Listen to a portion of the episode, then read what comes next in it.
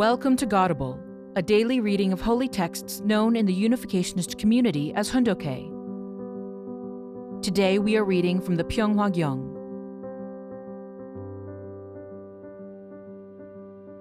Pyeonghwa Gyeong, Book 8 The Reunification of Korea and World Peace. 3. The Resolve of the World and the Korean People. December 14, 1983. Masan Indoor Stadium, Masan, Korea.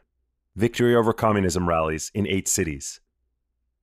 Patriots, Victory over Communism members, guests from home and abroad who have filled the stadium. It is truly a delight to see you again after such a long time. We were shocked and grief stricken by the downing of Korean Airlines Flight 007 this past September and the bombing in Rangoon, Burma in October. I heard the shocking news while I was overseas, and like most people from our homeland, I could not suppress my grief and great indignation. Yet, despite this tremendous shock, the people of this nation were not disheartened. We passed through this ordeal.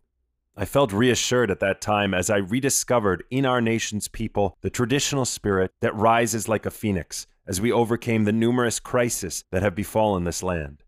The title of the speech I would like to share with you on this occasion is The Resolve of the World and the Korean People. The crisis in the world today. First, I would like to talk about the crisis we face today. The world today, simply put, is a world in great confusion. All societies today, in the East and the West, in the Northern and Southern hemispheres, in developed and developing nations, have fallen ill. Not a day goes by without another case of injustice, corruption, murder, robbery, exploitation, oppression, and violence. These incidents increase with each passing day.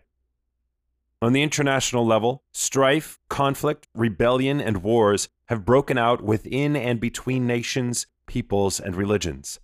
The downing of Korea Airlines Flight 007 and the Rangoon and Beirut incidents are only the latest in a history of brutal massacres. People in the developed nations enjoy a life of abundance, while countless people in developing nations are grappling with hunger and the number of people dying of starvation is increasing. Amid this confusion and horror, what is particularly deplorable is the fact that religions are not functioning properly and instead are fighting among themselves. I point to examples such as the conflict between Catholics and Protestants in Northern Ireland, the clashes between Judaism and Islam, the infighting between Sunni and Shia in Iraq and Iran, and the denominational conflicts within Protestantism. Religions are supposed to prevent conflict and lead people to reconciliation based on the spirit of human fellowship, but instead, they have given in to conflict. As a result, the world has become lawless, and humanity is drowning in a sea of violence, carnage, destruction, and brutality. The confusion is intensified due to the barbaric schemes concocted by communists. Consequently, human culture now finds itself in crisis. It seems like a hopeless situation. The cause of confusion and the limits of our ability to resolve it. What exactly is the fundamental cause of this global confusion? It is the total destruction of traditional values and the loss of the standards that show us how to live an upright life. Hence, it has become difficult to discern what is good, what is true, and what is just. Standards of value differ depending on nation, organization, and personal preference. Furthermore, with the emergence of communism, all traditional concepts of morality are being destroyed. What can this situation possibly mean? It means that democracy, communism, religion, and philosophy can no longer resolve the problems of the world.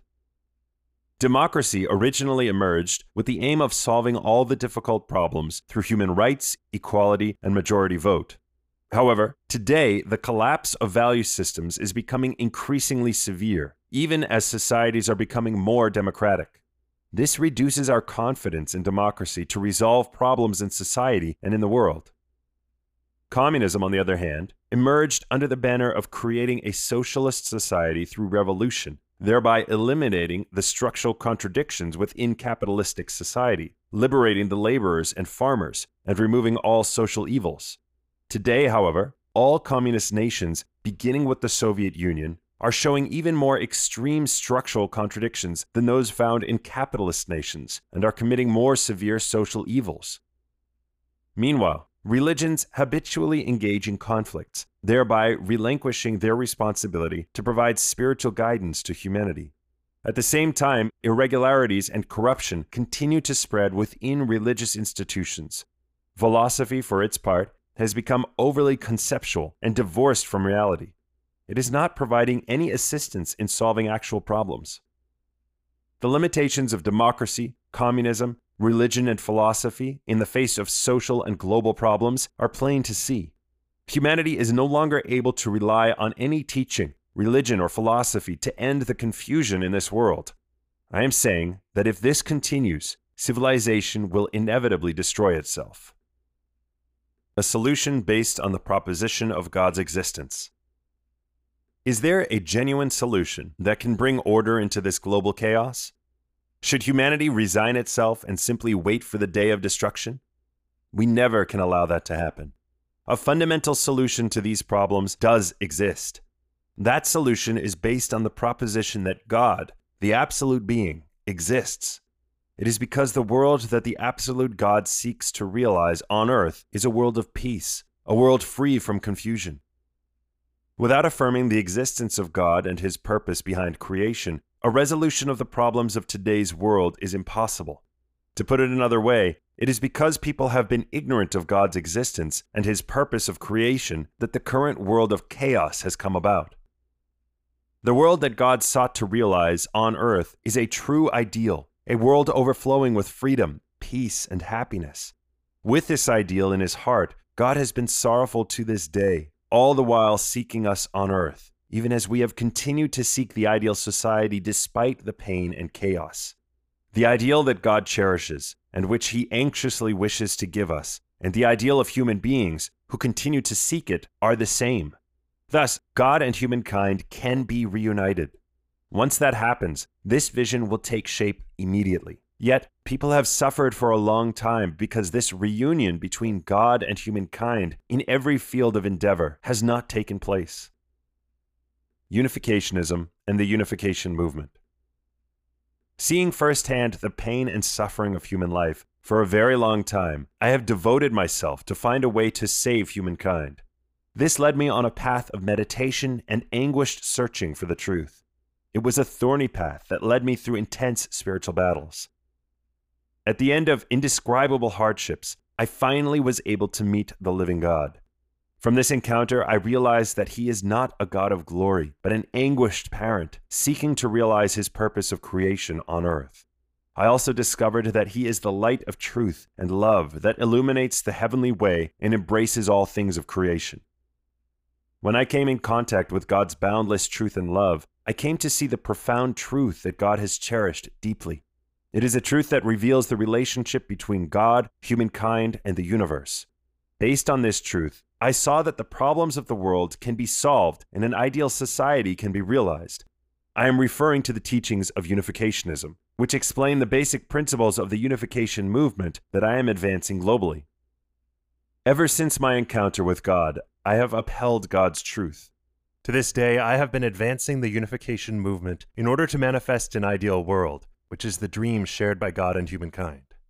Based on my experiences, I can confirm that unificationism is indeed the key to the solution of our problems and the pivotal point in bringing order out of chaos. Many young men and women in the prime of their lives have encountered this teaching. They had agonized over the challenging problems of life including social issues, religious questions, and historical problems, and had given up hope. This teaching rejuvenated them, giving them hope, joy, and energy. It is like trees and grass, parched by a drought, being resuscitated by a long awaited rain. The unification movement still is enduring deliberate persecution by members of the establishment, Yet these young men and women are following in my footsteps with the conviction that the unification movement is the only way to reach a fundamental resolution of the world's problems, and their numbers are increasing rapidly. Recently, many prominent and eminent scholars from around the world have begun to join this movement. Even the general public is gradually coming to realize that unificationism provides the proper way to resolve the various problems that beset democracy communism, religion, and philosophy.